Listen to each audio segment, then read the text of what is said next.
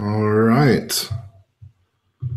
If you are watching and in the Slack channel, can you see this?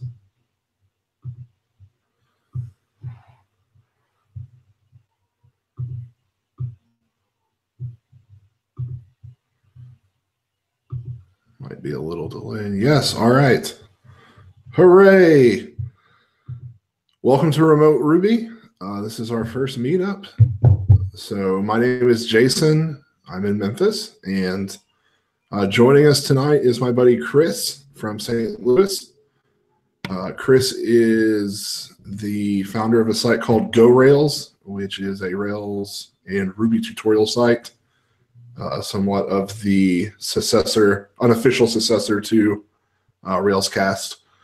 Um, so if you're watching this on YouTube and you want to get involved in chat, we have a Slack channel at remoteruby.net and you can hop in there. Um, if you have any questions, we're going to do a little bit of a Q&A afterwards with Chris and you can just drop those in the Slack channel and I'll watch those throughout um, the presentation and then we'll field some of those to Chris afterwards. So uh, with that said, I don't think there's anything else, and we'll field the floor to Chris. Cool. Let me get my screen up here.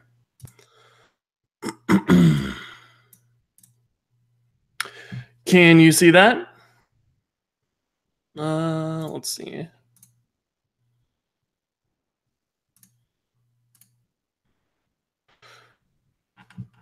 Not working?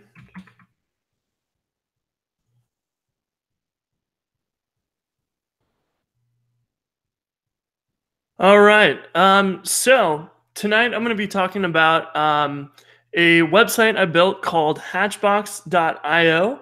Um, as Jason mentioned, I also run GoRails.com, which is a weekly screencast about Ruby and Rails stuff.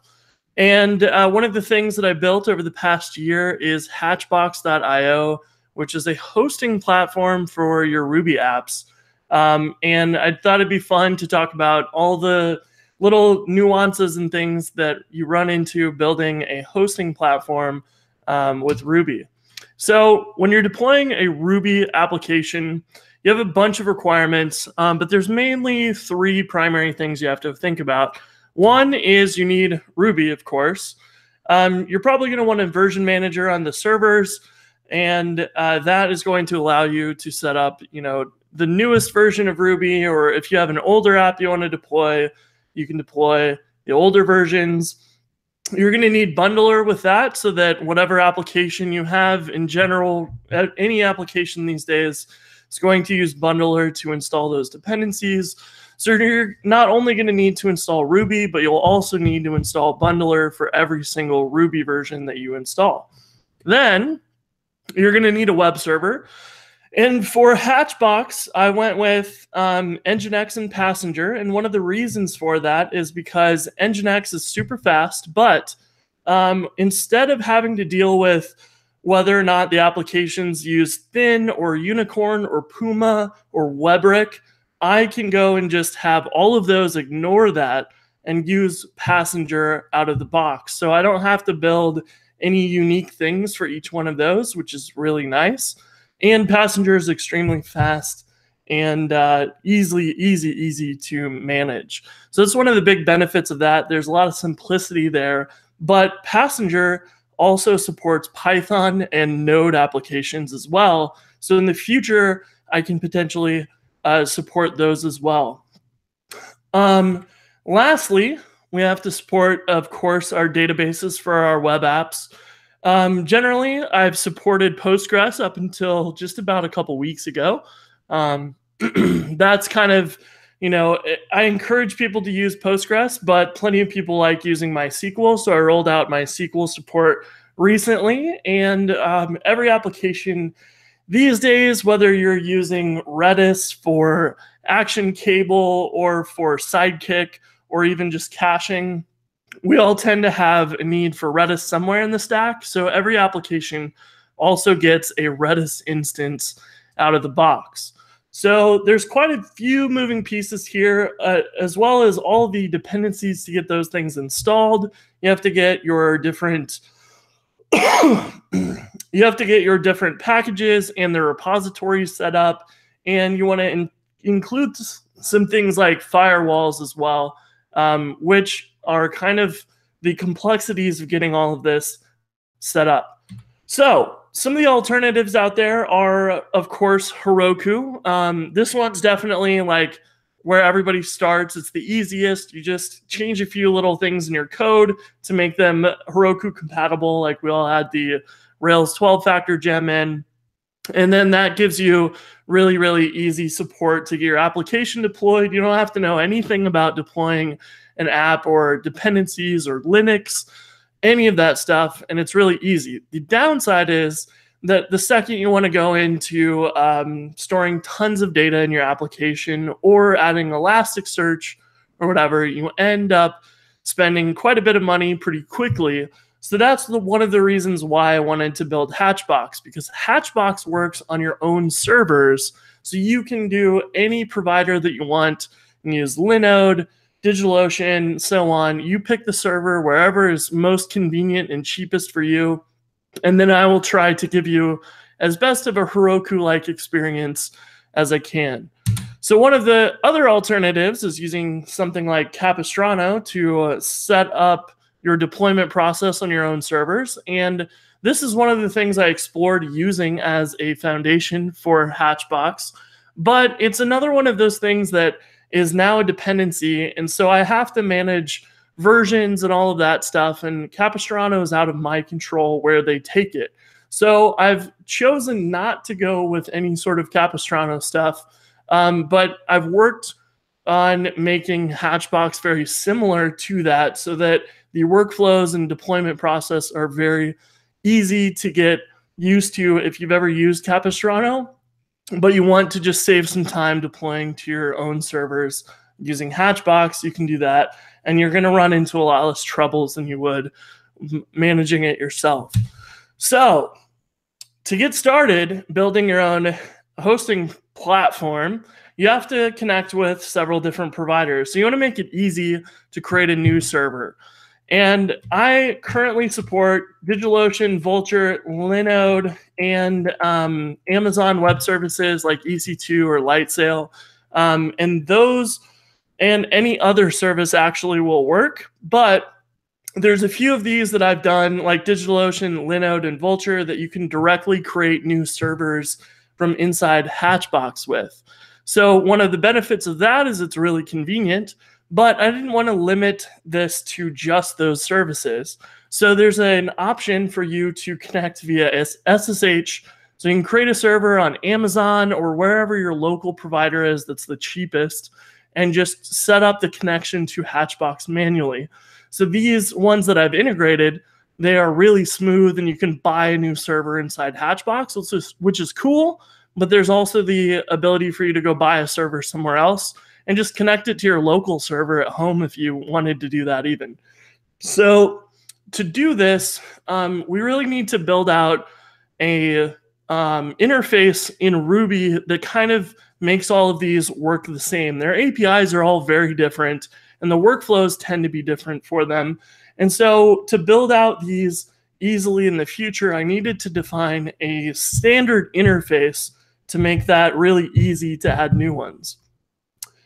And the same thing goes with your Git providers. So, when you have your code hosted somewhere, we need to be able to check it out on the server.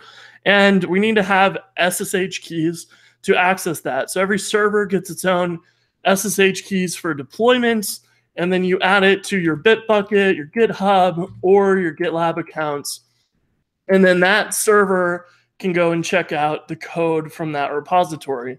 And we want to do the same thing as well for these. So if you happen to have a private GitLab instance, or you're just running your own Git server that you did from scratch or something, I want to support that as well. So we have another thing here that really pushes the code to try to have some sort of similar interface across all of them so that we don't have to worry too much about the details of how each one of these APIs works.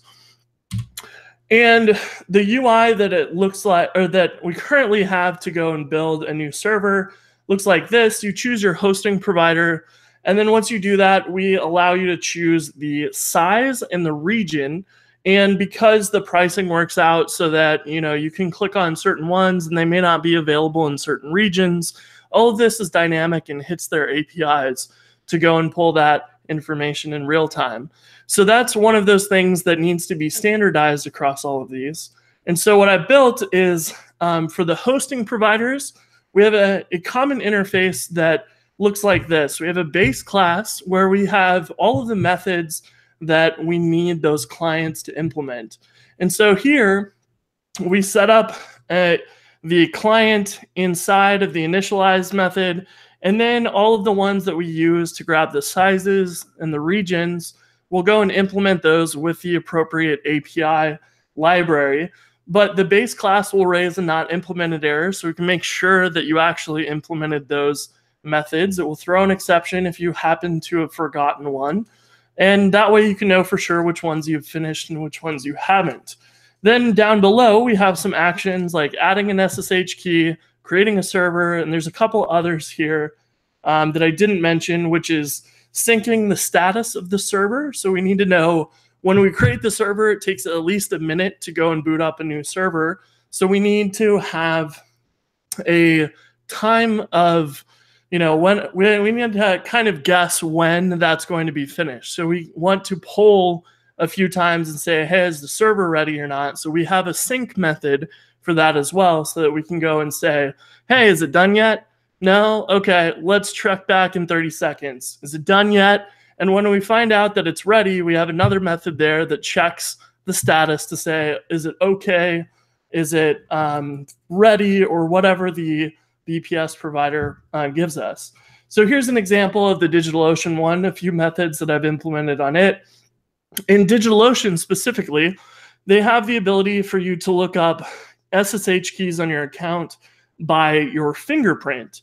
Now, this is different than all the other ones. And so in this situation, we want to just check and see if your server's SSH key is there. If it is not, we want to go add it. So we rescue from that error and we go ahead and add it um, to your account. And then we go and create the server and that server, uh, part of the options, we pass in that SSH key uh, based upon the fingerprint. And so that allows us to go ahead and easily set that up so that we have the uh, SSH key available as soon as the droplet is ready to go. And then we can SSH in and start installing all those packages and dependencies that we need to do later on. Here's an example of the sync and finish provisioning methods. Um, these are really straightforward. We're just checking to see if we can find the droplet. If it exists, then we want to uh, update our copy of its details um, in uh, our database so we know what status it is and so on. And in this case, our finished provisioning is looking for the active status. Other services may be like okay or ready or running or something like that. So in each case, whether it's DigitalOcean or Vultr or Linode, we're going to have custom um, versions for each one of these because they're going to be a little bit different on each uh, time. And so then in our background workers, when you click to create a new server, we go and spin up a background worker that calls these methods to create the new server. Then we do a little bit of polling and wait until it's active. And then we kick off another job to SSH in and start installing your packages. So um, this piece here that grabs the size and the region um, is really kind of nifty. I refactored this recently. And so it's just this really simple show action that when you um, choose whether you picked DigitalOcean up here at the top or Linode or Vultr, that will go kick off a JavaScript um, request to grab the JSON for the size and the regions which hits this action and it gives us some JSON back. Um, and each one of those is set up so that we can cache it uh, for the provider. So whether it's DigitalOcean or not, um, we will keep a separate cache for each one of those. And then it uses um, constantize to go find that correct hosting class in order to call the size method on it. So it's pretty neat. It will go and use that in order to really quickly go and look up the correct class. And that is one of the nice things that allows me to go and define a new hosting provider really easily. So I can have a button that I add and a class that I add. And this code here for the sizes and regions will never ever have to change because it will work exactly the same as the other ones as long as the sizes method returns the correct JSON format that the client will uh, be able to parse. So that's nice because it allows us to add in those new providers without having to do any work on some of these other features that are tangentially related. So this brings us to running commands on the servers. Now this one is um, the bulk of the application. So this is what I do for provisioning a server. We install a bunch of packages. We configure your firewall. We install your databases and you know turn on Sidekiq and deploy your code. Restart Sidekiq. Restart your application when it's finished deploying. All that stuff happens by uh, us running commands on your server. So that looks like this. We have Sidekiq jobs that run what I call scripts, and we have actions, which are basically logs of those scripts running. So this is um, pretty straightforward how those work. But um, we have scripts that do a bunch of different things. And so each script has a common um, interface as well where you can upload files, you can run commands, and you can do a combination of the two where you can upload a file and execute it. And these scripts also have a standard set of methods around them too to catch things like a long running command or something that ran and ran and ran and it was maybe waiting for the user to type yes or no. That's a common problem that you can have that hangs your script. And so we want to be able to add timeouts in there so that if we catch a script running for more than five minutes, we can kill it and fail that um, action that we are running. Same thing goes with missing servers. You know, you might have someone that deleted the server, but Hatchbox thinks it still exists and it tries to connect and it just times out or something. We also have command failures. So sometimes maybe a version of a package uh, changes and something breaks. We want to be able to catch whenever your commands fail and last but not least, this is one of the more fun pieces of the application is we want to be able to run those commands and relay the logs to the browser in real time. So I'm using Action Cable for that. And our Sidekiq jobs are taking those SSH commands and taking the output of that and then piping it through Action Cable to your browser so you can see it update in real time. And you know that it's actually working and it's not just stalled or broken. And that was one thing I didn't have for a long time where your application would actually have failed. And on the front end, you just see a spinning wheel and you have no idea if it's working or not. And that felt really painful to look at. So the relay of logs to the browser in real time is like a crucial feature for users to feel good about the application. So these have a similar um, standard interface that I've got. I've got a base class. It implements um, an on method here, and this one is pretty straightforward. It just creates an SSH connection um, to your server, and it starts uh, by logging the, it updates your server status to the processing state, records that, and then it begins to execute the block that you would pass in. So if you wanted to build your own script, you would call this on method, you pass in the server, and you tell it which user you want to log in as. And then you would do a block in your Ruby code, and then you would tell it what you wanted to do.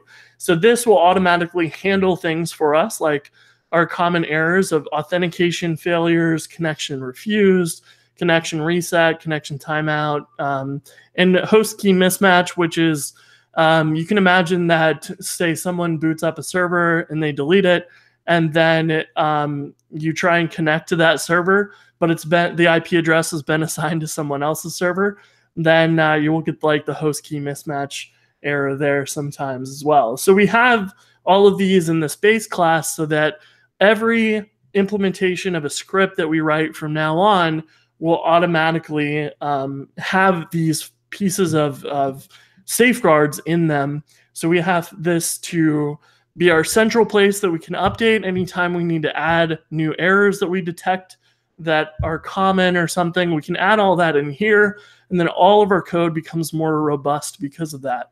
And it's a central place that we can update those things. So here are uh, the methods for uploading and executing and uploading and executing uh, commands. So the top one is just a combination of the two at the bottom.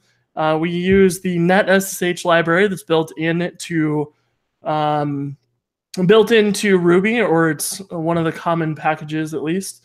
Um, and that we use the SCP library to upload a file. And then you can just tell it what file name you want it to be on the server, and you can upload a file object. Um, I'm using string IO there at the bottom. So we can use strings instead of files to upload.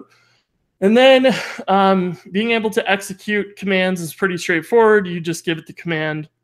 But we have a custom method here inside execute called ssh.execSC, which we'll touch on in a little bit. This is a method that um, is used for get it's used for gathering a bunch of extra things that the SSH library doesn't really give you um, just in a nice format. So you can build this method um, so that you can grab the exit codes of commands on the server so you know if they failed or not.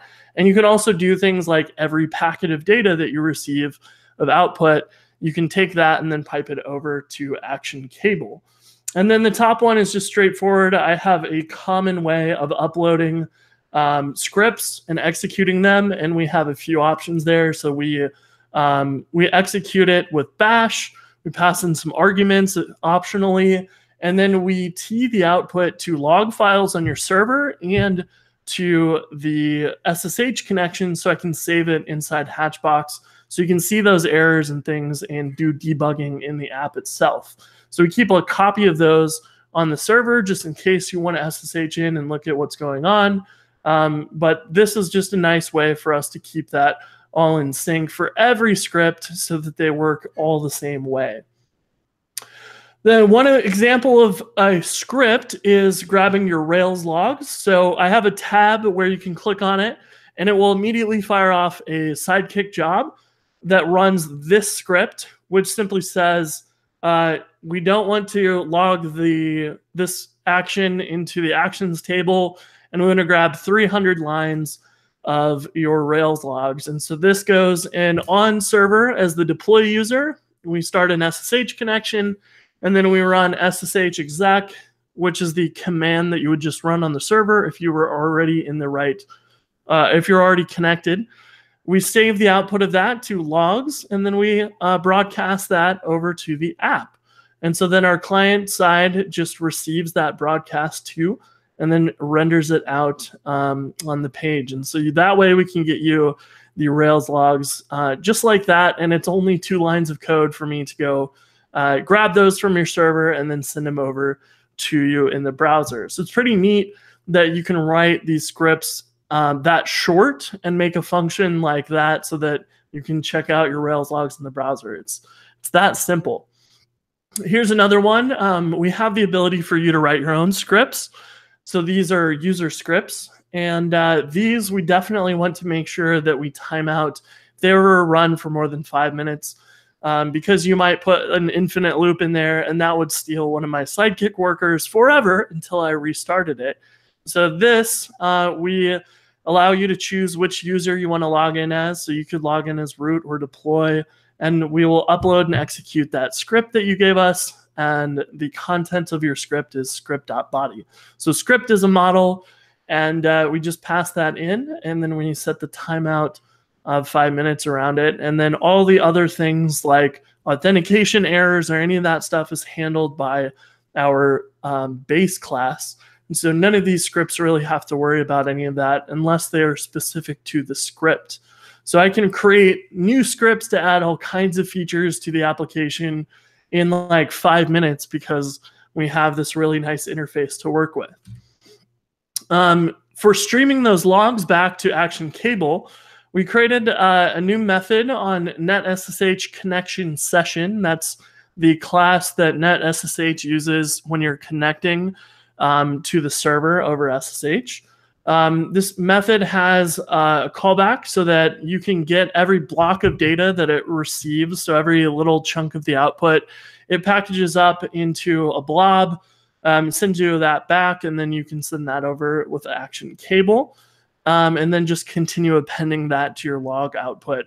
Um, and so this is sometimes you will see when it's printing out a lot of logs all at a, all at once, you'll see like chunks of them show up on the page. Um, and that's because the net SSH stuff grabs a certain you know buffer size and gives that back over to us, and we forward that over with Action Cable. Um, this method that we added, the uh, uh, which I'll show you in a minute, um, it actually grabs the exit codes of the commands we re rerun as well. And that's a crucial piece here because if any of our commands fail, we want to know that and we want to be able to to tell you that it failed so that you can do debugging and figure out what went wrong. It's kind of a crucial thing, but as I found out, the NetSSH library didn't have a great way of accessing that immediately. Um, and this I found, uh, this is not the complete thing. I stripped out a few bits here to make this uh, fit on one slide. But um, if you're interested in this, I found this method, similar version of this on Stack Overflow. Um, and you can take a look at this as well, and I can send it to you. Um, but basically, this sets up some, uh, it adds another method in there so that it creates a new channel, um, which opens the SSH connection, and then we have some callbacks. It executes the command. It has some more uh, callbacks when it's when the channel has data. We can add that to the standard output data, so we're keeping a set of the entire standard out output in the string so we can return that to you at the very end but also i have script.concat log in there which is used for uh, sending that over to action cable so i send the chunk of data over to the script the script knows which app or which server it's running on and so it knows uh, which action cable channel over there inside of the script to send it to then at the in the middle there, we have channel on request exit status. That's our exit code. Um, and so we can grab that at the very end and then save that to a variable. And then down below, we can check and see if that exit code was not zero. And in bash, um, exit code zero means it was successful. Any other number is an error. So we can actually raise uh, an error inside of this class called command failed if it doesn't fit the bash um, same structure. So that allows us to then build sort of the the same fallback uh, safeguards in here as we would have in bash itself directly. So that's kind of nice to have.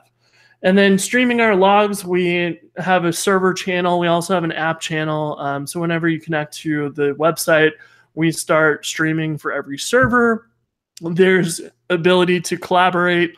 So if I don't own the server, um, we can also stream for servers that you're connected to. I don't have that snippet of code in here, but if you're a collaborator on a server, um, we can connect you on the same stream so that you will see the logs in real time in your browser as long as the as well as the owner, and that we're both using Action Cable for um, on the same stream. Then, um, one really good thing that Heroku did that I just recently added um, was the ability for you to define dynamic Ruby versions. Originally, I had it set up so that you would just choose your Ruby version ahead of time when you set up the server, and it would go and install those, and you would just know that they were installed correctly. But um, that's inconvenient if you ever want to change the Ruby version of your application. So what I've done is I've removed that functionality and now made it so that when you deploy, part of the deploy process checks your .ruby version file. And if it finds that file exists and it has a valid Ruby version, then it will go and install that Ruby version if it is not installed. And otherwise, it will just use that version to process your app. If it's already installed, it doesn't do anything. Then, if there is no Ruby version file, we check your gemfile.lock. Um, and that's really just because it's easier to parse the gemfile.lock instead of your gem file. Um, so if you like on Heroku, they recommend that you put your, Ruby version in your gem file. You have to run bundler, so it updates your gem file.lock. And uh, it's also written out inside the lock file. So I look there, and then that makes the Ruby version um, in your gem gemfile.lock, the secondary one if we didn't have the first one. And then lastly, if neither one of those were present, we'll just default and install the latest version of Ruby um, or whatever the most stable version of Ruby is. Because if we upgrade too soon to making, say, 2.5.0, the default, there will be a lot of people that haven't updated their devise gem or whatever else is breaking, and those will be a problem um, on all new applications. So I'm a little slow to update the default um, until it's actually pretty stable and most people have upgraded.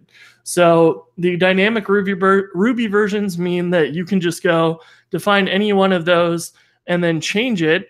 And so if you've previously deployed 2.4.3, then it will be installed. But if you change it and you deploy your application again with 2.5.0 in the file, um, then it will automatically install that version next time around. So it's kind of nice to have that um, automatically done for you.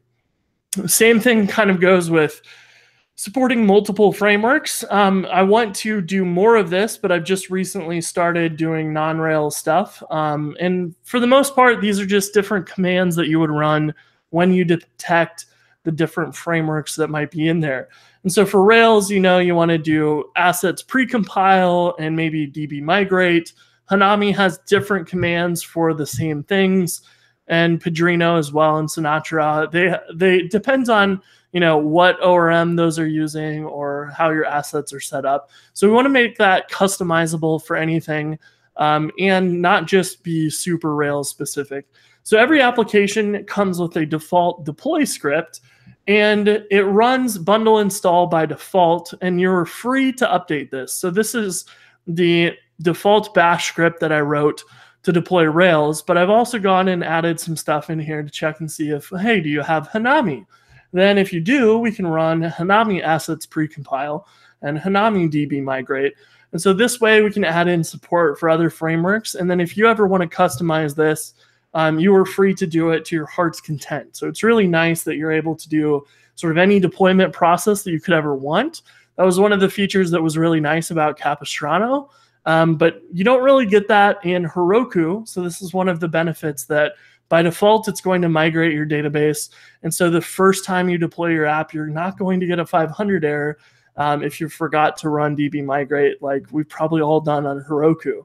So this is pretty cool um, and it is very flexible and you can go and add other things in here. Like at the bottom, um, I've got cron tab support. So if you want to add cron jobs, you can use the whenever gem, define your config schedule.rb file, and then this will just go ahead and update your cron tab using the exact same name every time. And so it will update your cron jobs uh, accordingly. So you are free to manage those, and it doesn't matter what framework you're using. It just checks to see if that file exists, and it will go ahead and do that for you. Um, one of the last things is uh, environment variables. This is one of those things that is um, kind of hard to manage if you're setting up your machine yourself. Um, and finding a good place to define your environment variables that are loaded all the time consistently can be tough. And so people use .env and other gems to manage this. But what I've done is use the rbenv vars plugin. And so we write a file inside your apps folder called .rbenv vars. We put all your environment variables in there. And that allows us to have rbenv on your server, which we use for the version manager. Um, rbenv will automatically check for that file it will set those variables for you. And then that is all done before your Ruby application boots, which is really nice because that means you can deploy multiple apps to the, your same server using database URL in both of those. Where if you had a single file that defined all your environment variables, you would override the database URL with your second definition.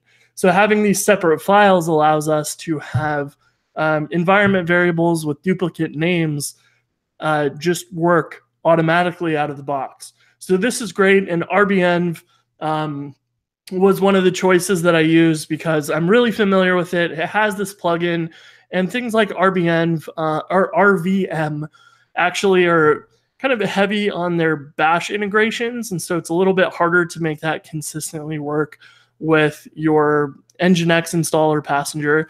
Um, whereas rbenv just gives you a shims file that you point to, and everything is taken care of from there. Then, last but not least, one of the really nice features of deploying two apps to one server or multiple apps to one server is that I generate a subdomain for a hatchboxapp.com. So if you um, have ever deployed to your own server, normally you just have access to the IP address before you've set up any domains. And you can't access both apps because only one is going to be responded to on the IP address. So out of the box, any new app that you deploy gets a generated subdomain for hatchboxapp.com. I hit the API for, I believe I'm using Cloudflare, um, and it adds the subdomain, points it to your IP address, and then you can access all of the apps on your one server um, by using those subdomains. And this is why Heroku does the generated domains. You have to give it a name um, and it puts that in the subdomain. That's the reason why they do that, so that they can have multiple apps accessible on the same server there. And so they set that up, but you have to define the name. I just generate you a really short subdomain here because I don't force you to give your apps a name like that. Um, and then we have SSL support. Um, this one is pretty straightforward. I have scripts for this where basically you give me your certificate your certificate chain and your key file, and then the script just goes and puts them in a specific folder with the right names, and then configures your Nginx file to use those with SSL. And Let's Encrypt is also another very straightforward. Um, it's a little bit more complex than the other one, though. Um, it, it actually Let's Encrypt will make you set up and verify your domain on port 80 first before they will give you a cert. So you have to change Nginx temporarily to go do that. And then you have to uh, set up your official SSL support once you get the certificate on your server. And then you also need to keep that port 80 thing open so that they can uh, renew it three months down the line. So this script just goes and does that process, updates your Nginx a couple times, runs the commands for Let's Encrypt, and then it also installs a cron job so that every week it attempts to refresh your Let's Encrypt certificates for you so that your SSL never expires and is always up to date. So that is it. Um, if you guys have any questions or whatever, I am happy to answer them. I know that there is a whole lot that I covered there. This application is, you know, kind of like building your own Heroku, so it's not the simplest as you might imagine. so that is it. Cool. We uh we had no questions come through Deering, so now if there are any questions, is a good time to ask.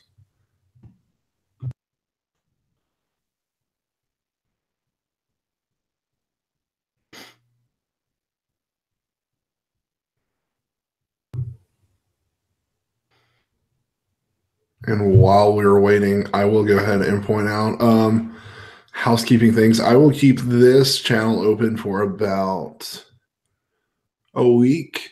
If conversation is still going, then I will let it keep going. If conversation starts to die out, we'll close this one out. And then right before next month's meetup, we'll open up a new channel just to kind of keep it siloed. So it looks like we have questions coming in, and I will let Chris get to that. Sure. Um, Daniel Draper asks, was there a reason for not adopting the bin setup file or considering a new file such as bin deploy for the deploy script management? Um, really, like I don't want to ever. Generally, the bin setup and bin deploy stuff is like things you would write in your own repository. So I don't have any control over what you put in your repository. So I need a totally separate deploy process in my application um, and something that's generic. So I would typically, you know, if you were to build this yourself, custom for your own servers, that would probably be the way you would want to do it. Or with Capistrano, same thing. Um, and you could use, you know, Ansible or Chef. And one of the reasons why I didn't use any of those, and all of this is um, set up directly with Bash scripts, is that um, this is a very complicated thing, and there's a lot of things that can go wrong. So I don't ever, ever, ever, ever want dependencies of mine that I picked, like Capistrano or Ansible or Chef, to break on me or to change or something where I can't go fix them because I don't know them well enough. And so this I know 100% of what I've written. So anything that goes wrong, I immediately know where to go find the uh, problem and then how to go fix it. And it reduces the chances of like Capistrano deciding that it's going to function differently tomorrow and I can't, you know, or I don't agree with that or don't want to use that. Then everything is up to me um, and I can design it however I want. And that's kind of um, the benefit of using as few dependencies as possible for this whole process. Um, Favorite tech book? Um, it's a good question. I haven't really read too many programming books, to be honest. The last one that I remember that I really, really loved was Metaprogramming Ruby. That was the book that was like, um, just like opened my mind on Ruby when I was learning it. And it was like, wow, like there's a lot of magic going on here, but it's all purposeful. Whereas I was coming from Python and Python's very explicit about everything. Um, and I was kind of getting frustrated with Ruby because there's you know a lot of implicit magic going on. And that book was like, yeah, there is, but guess what? It's all designed you know with good intentions and it's going to save you a ton of time because you don't have to be explicit about every little thing and that book was really good for explaining you know how active record works and generating methods for you and all that stuff which i really really loved um I have not considered using. Well, Glenn asked uh, about supporting Heroku build build packs. I have not considered um, that just because I was also like going for simplicity as much as possible. Heroku build packs are great, um, but they're kind of like designed for containers, and you know Heroku. Um, you can deploy Docker containers and all of that stuff. I'm literally going for as simple as possible. Like you create a brand new Rails app, you click a button to set up a server, you click another button to deploy your app, and it should work. And you should never have to think about containers or any of that stuff. That's my goal. And this is kind of different than theirs, where they want to support literally everything under the sun. So containers are perfect for that. I'm going for optimizing, you know, the convenience aspect of things and going for as simple as possible of uh, a deployment process basically. And so that would kind of be you know outside the realm of where i was wanting to go. Yep that's the metaprogramming ruby book from prag prog really recommend that one. Um, what's next for me? Um, one of the things that hatchbox doesn't support yet is uh, um, like a cluster. So if you want a load balancer and three or four uh, front end servers and a separate database server, it doesn't support that just yet. But that's one of the things that's already pretty modular in the way that it's it works right now with the background jobs and the scripts. So I really would just say, okay, well, if you have this cluster, then the load balancer runs this script, the app servers run these scripts, database server runs those. And so that's one of the next features that I want to add for it. But I'm also working on, um, because I've been doing video so much, I'm working on another app, um, which still kind of, if you use support in Air or in Hatchbox, you'll see this thing maybe called AirCheck that um, is a customer support tool I'm working on that I want to use video um, with and, and kind of encourage more support to happen via video because it's so much friendlier. So that is a project that I'll be like officially announcing later on this year, but I'm kind of exploring the concept of where can we use video more in our lives and make better connections with people um, remotely because you know we're going to have a lot more remote jobs and if we don't talk to each other over video uh, it just isn't as human anymore so that's one of the things that is high on my list for um, all of that going forward. Um, how do you handle server infrastructure updates, security patches? Um, so the easy thing for that is I actually part of the setup process have apt on Ubuntu go ahead and turn on automatic security updates. So it will automatically um, install any security updates that come through the package system. Um, and I believe that runs once a week or something like that. Um, and that takes care of the majority of things. You have a firewall that's set up so that only SSH and port 80 and port 443 SSL um, will be allowed. So then that protects your server quite well. You also disable uh, password authentication for SSH. And I even lock you out of your own server at first. So you have to add your SSH key in through Hatchbox um, because the Hatchbox SSH key that it's internal is the only one that has access by default. Um, so we try and keep it uh, you know, as automated for the security updates as possible, but it's also your server. So I'm not trying to fully manage this and all the security updates like Heroku does, because that's part of the reason why you pay for Heroku and they manage the server entirely for you. There's a little bit of this that's still under your um, control and kind of your uh, your job to make sure that you keep an eye on any packages that are uh, needing updates or whatever. But by default, I try and give you a good set of configurations uh, to take care of that.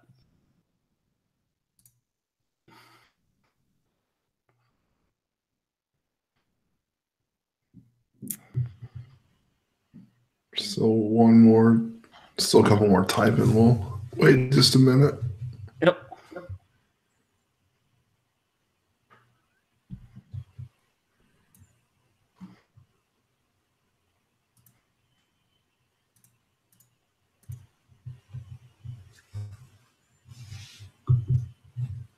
Going to add a link to Hatchbox in the video. Yeah. I didn't know how to link it because its name is hatchbox.io.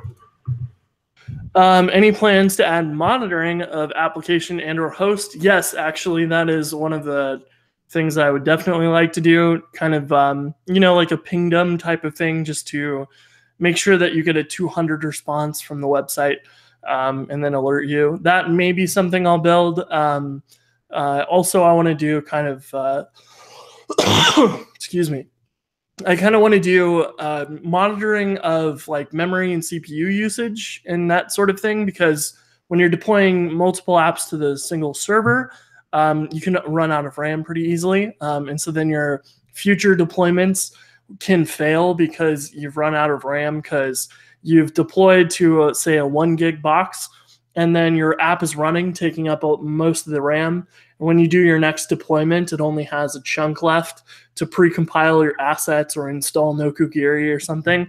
And then that needs like all your ram and so then it can die a few times. So i kind of want to have some memory monitoring so i can like warn you and say hey you might want to consider upgrading to the next size of ram. Um, yeah, unattended upgrades is is what I set up for those uh, security patches and stuff.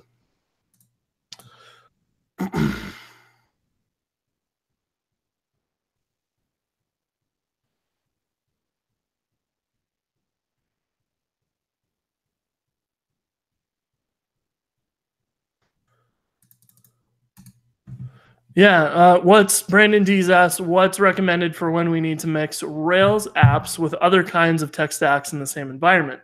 Well, because um, this just really cares about the Rails aspect of things, um, and I install Nginx for you, you are free to install like Laravel apps or Python apps or anything else you want on the server. It is your server. I'm just helping you basically like keep it up to date and have a working Rails um, version on there and easy deployment. So the intention is that it's still your servers. You can install Elasticsearch on there. You can do whatever you want, and um, you have that freedom. And so if you wanted to deploy other apps like WordPress or something, the way that I would do it is you can either use the scripts functionality in Hatchbox to install PHP if you wanted, or you can just SSH into the server, install PHP, and then uh, use it like it was your own machine. So these are all things you own. Then when you want to set up the website, you can go to the Etsy Nginx sites enabled folder and then add your new uh, Nginx config for your WordPress app or your Laravel app. And then you can have that running on your server as well.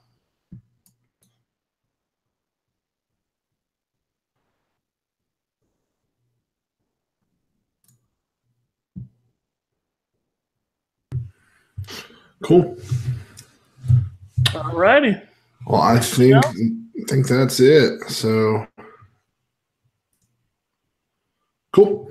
All right. Well, feel free to hang out in the chat. Um, all the virtual claps in the world for Chris for doing this.